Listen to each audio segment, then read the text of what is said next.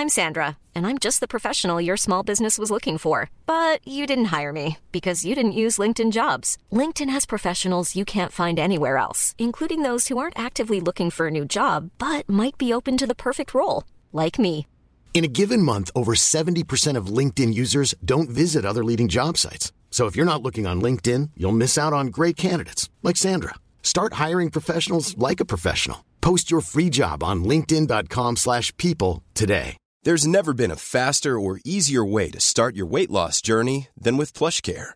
PlushCare accepts most insurance plans and gives you online access to board-certified physicians who can prescribe FDA-approved weight loss medications like Wigovi and Zepbound for those who qualify. Take charge of your health and speak with a board-certified physician about a weight loss plan that's right for you. Get started today at plushcare.com slash weight loss. That's plushcare.com slash weight loss. plushcare.com slash weight loss. Hey, it's Ryan Reynolds, and I'm here with Keith, co star of my upcoming film, If, only in theaters, May 17th. Do you want to tell people the big news? All right, I'll do it. Sign up now and you'll get unlimited for $15 a month and six months of Paramount Plus Essential Plan on us. Mintmobile.com slash switch. Upfront payment of $45 equivalent to $15 per month. Unlimited over 40 gigabytes per month. Face lower speeds. Videos at 480p. Active Mint customers by 531.24 get six months of Paramount Plus Essential Plan. Auto renews after six months. Offer ends May 31st, 2024. Separate Paramount Plus registration required. Terms and conditions apply if rated PG. Buenas noches. Bienvenidos al Criminalista Nocturno.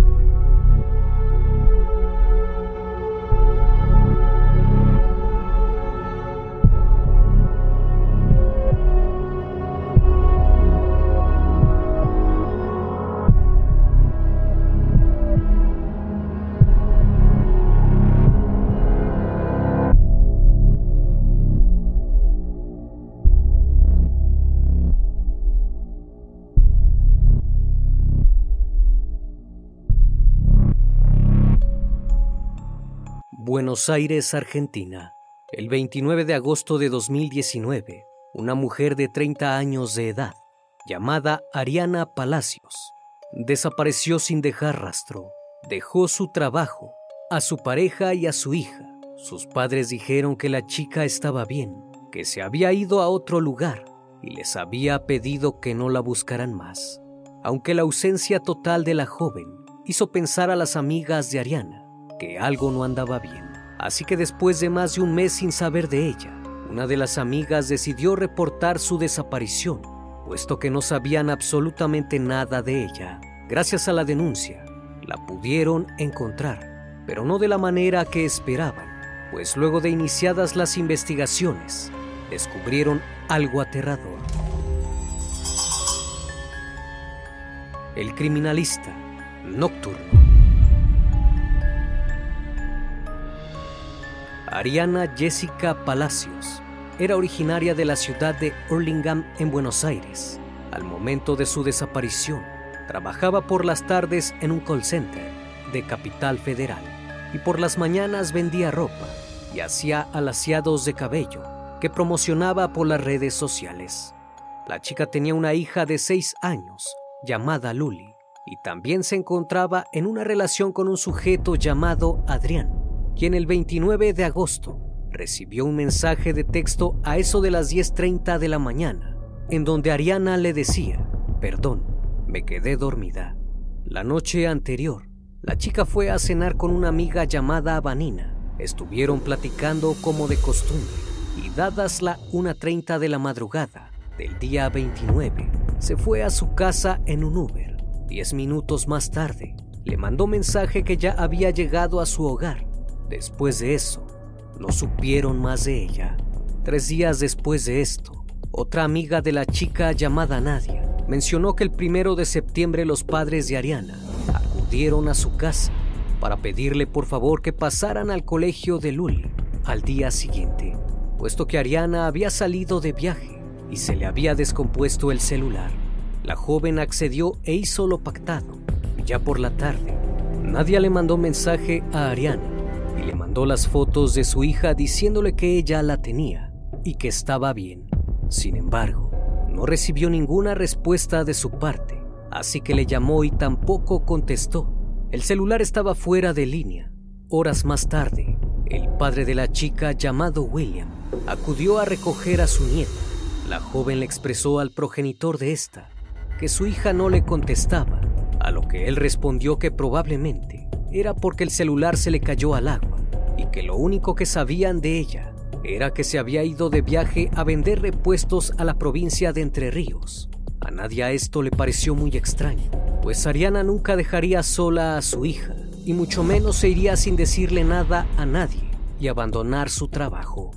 La pareja de Ariana, Adrián Almirón, también se preocupó cuando ésta dejó de responderle.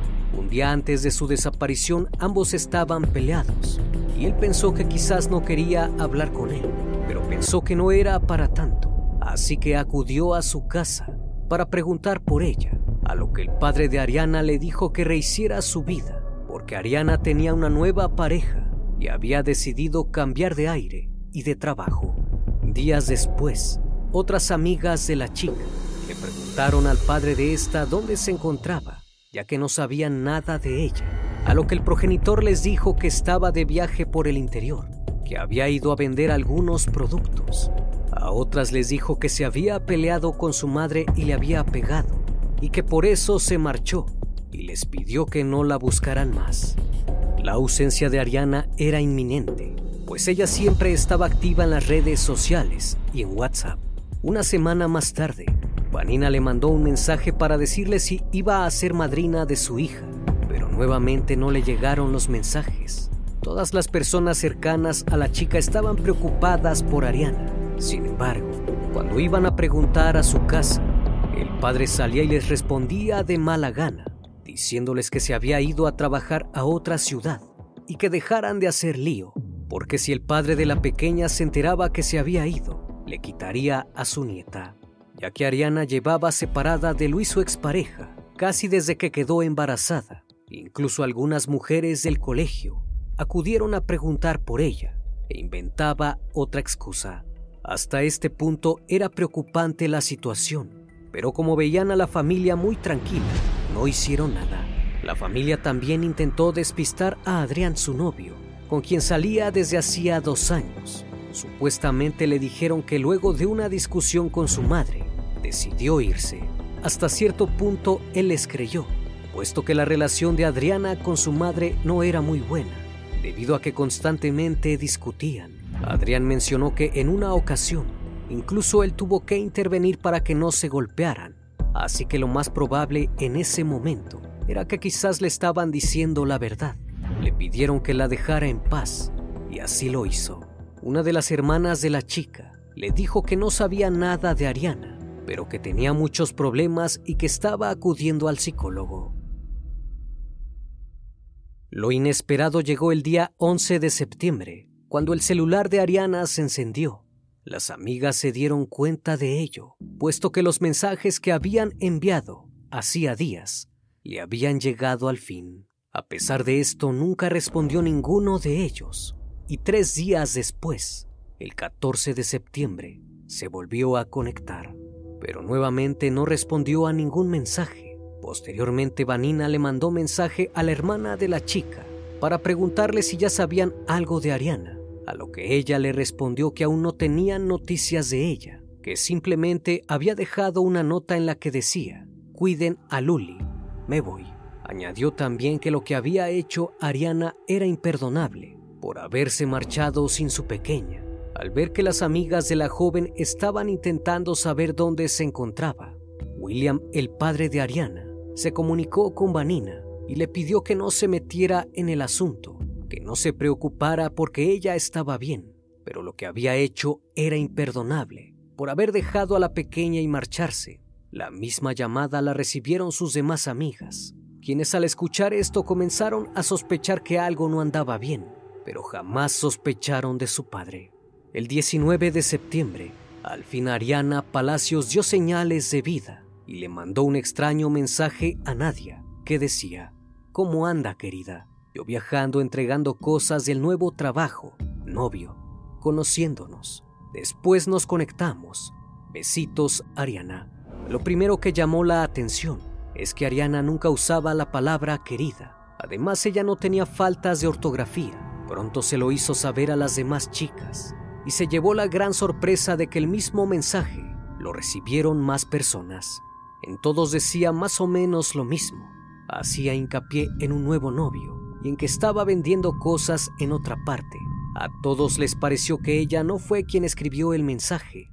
Otra de las personas que estaba muy preocupada por Palacios era Noelia Acevedo, una amiga de la infancia, quien le mandaba mensajes y no le respondía. Ella se contactó con otra amiga en común y decidieron hablar a su trabajo para saber si a alguien le habían informado lo que haría. Ahí les contaron que el padre se había presentado a decir que su hija había viajado a Tierra del Fuego. Como aquello no les convencía del todo, decidieron visitar a la familia y lo que se encontraron fue una gran resistencia de su parte ante la situación.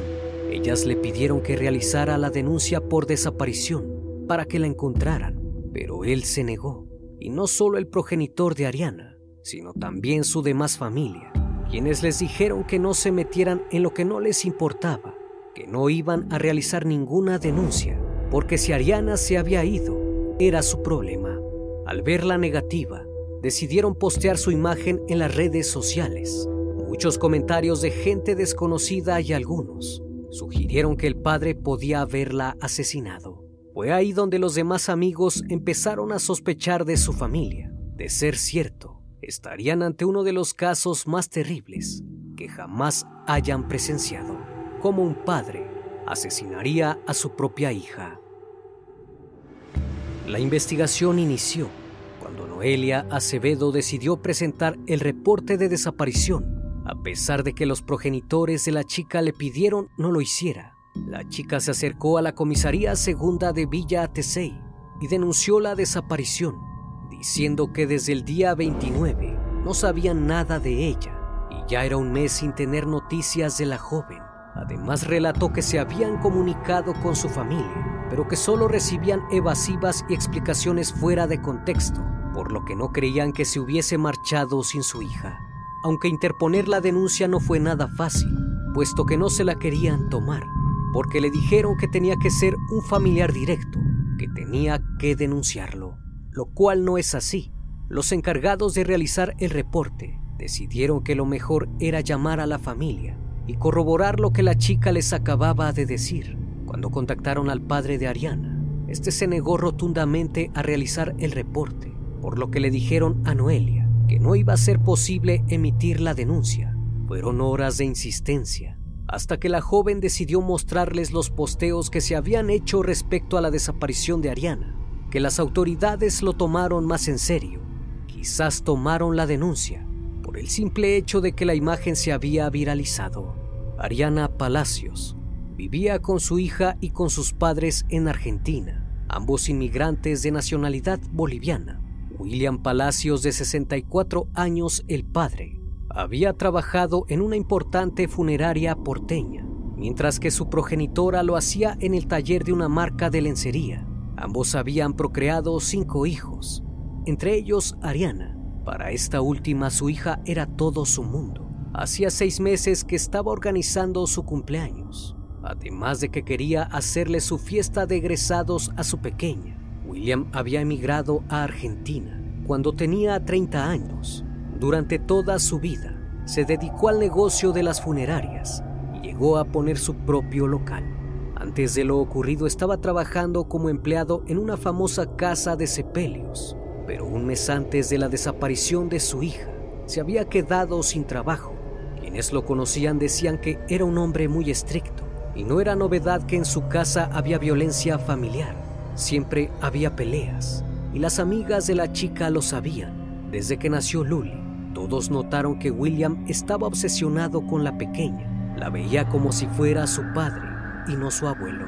Se atribuía cosas que no le correspondían y esto llevaba a las discusiones constantes con Ariana. A pesar de ello, su padre era con quien la chica mejor se llevaba, pues con su madre tenía una relación tormentosa y todos lo sabían. Sin embargo, jamás se hubiesen imaginado que sus propios padres fueran capaces de algo tan terrible, aunque pronto estarían por descubrirlo.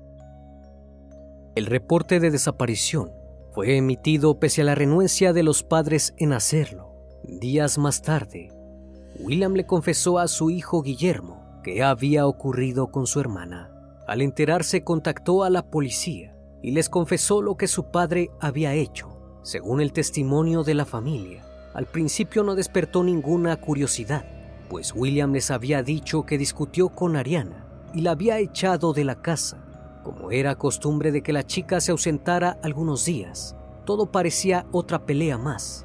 Pero cuando notaron que el hombre se ponía cada vez más nervioso y ansioso, cuando le preguntaban sobre Ariana, comenzaron a sospechar que algo no andaba bien.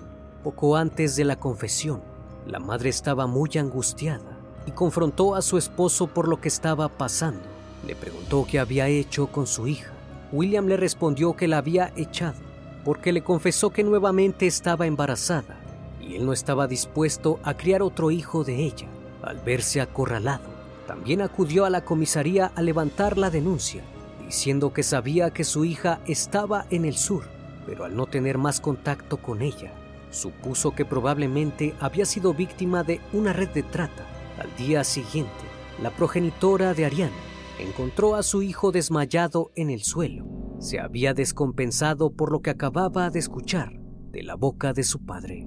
Supuestamente aquel 29 de agosto de 2019, cuando Ariana llegó a casa, ella y su padre comenzaron a discutir por la actual pareja que tenía, pues sabía que tenían muchos problemas y ella planeaba irse de la casa en cuanto cobrara una demanda por un juicio laboral. Al no soportar que le quitaría a su nieta, fue por un cuchillo y luego de un forcejeo la asesinó, clavándole el arma en el cuello y luego la enterró en el patio de la casa. Aseguró que lo hizo porque quería proteger a la pequeña y a su familia y para que no trajera más problemas a la casa. Una vez que la policía escuchó lo que había hecho, acudieron de inmediato a la casa. Policías, bomberos y peritos de policía científica fueron convocados a las 11 de la mañana del día 30 de septiembre a la propiedad situada en la calle Félix Farías, 3577 de Villa Tesey, partido de Hurlingham, para iniciar con la búsqueda del cuerpo, con la presencia del fiscal, los bomberos y el personal de casos especiales de la Policía de Provincia de Buenos Aires comenzaron la búsqueda del cuerpo. Un perro de rastreo también fue parte del equipo. Luego de varios minutos, el candio con un sitio en el patio de la finca, donde la tierra se encontraba removida. Luego de dos horas de trabajo, se realizó la excavación que dio como resultado el hallazgo de un cuerpo de una mujer enterrado. La chica fue hallada en el pasillo del patio de su casa, en posición de cúbito ventral. Estaba cubierta con cal y con una lona para disimular el hedor. En el cuello aún tenía el cuchillo con el que le privaron de la vida. En el lugar la tierra estaba removida y supuestamente sus familiares no se percataron de ello ni de ningún olor extraño, pues William les había dicho que estaba construyendo una pequeña casa de madera para el conejo de su nieta. Es decir, tenía planeado colocar la estructura para que el orín del conejo disimulara el olor.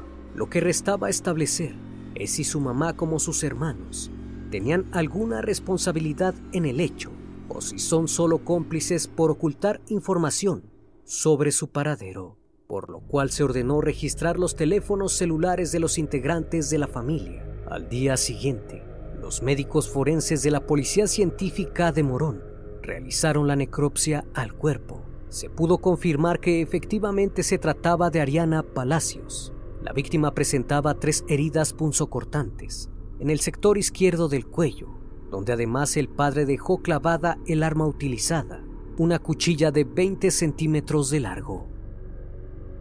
De acuerdo a los resultados preliminares, la causa del deceso fue esa puñalada que le cortó la arteria carótida mientras que las otras dos cuchilladas no fueron profundas.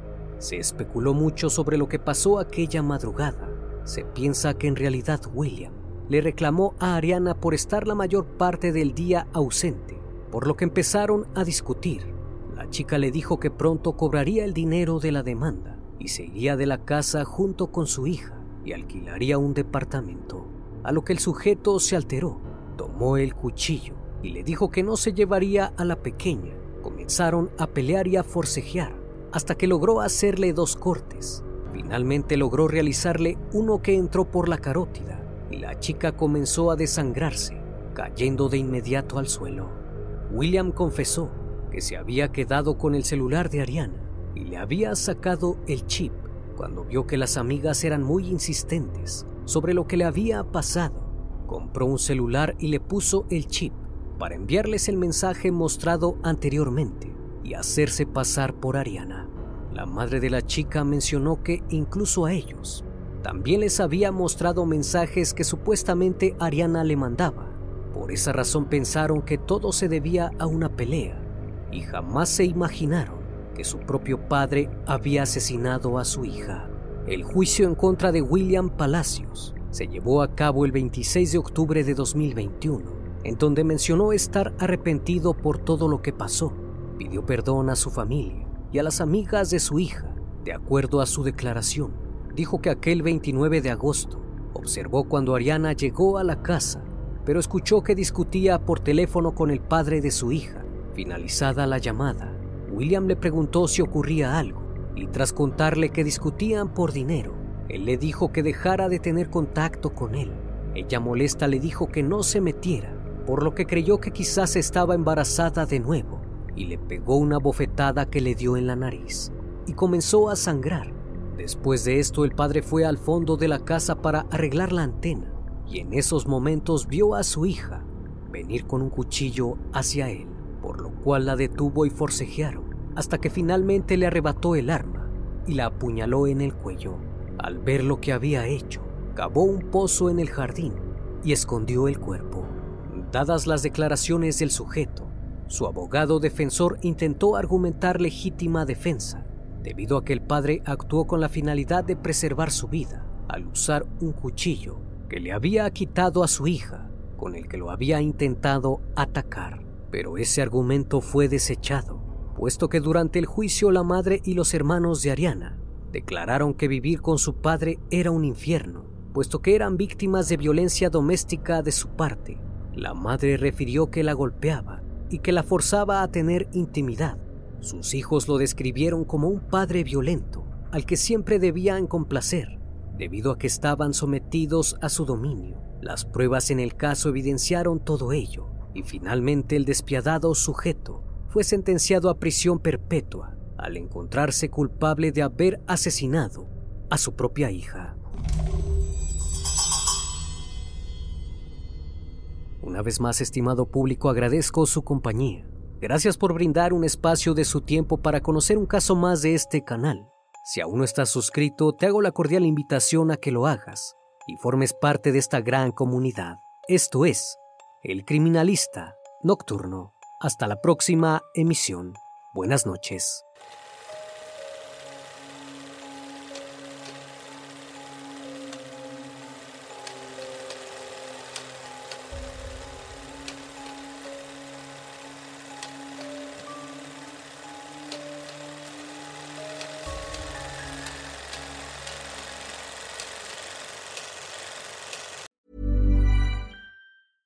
Planning for your next trip?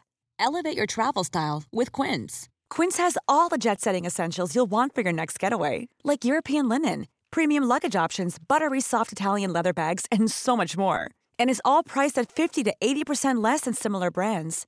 Plus, Quince only works with factories that use safe and ethical manufacturing practices. Pack your bags with high-quality essentials you'll be wearing for vacations to come with Quince. Go to quince.com/pack for free shipping and 365-day returns.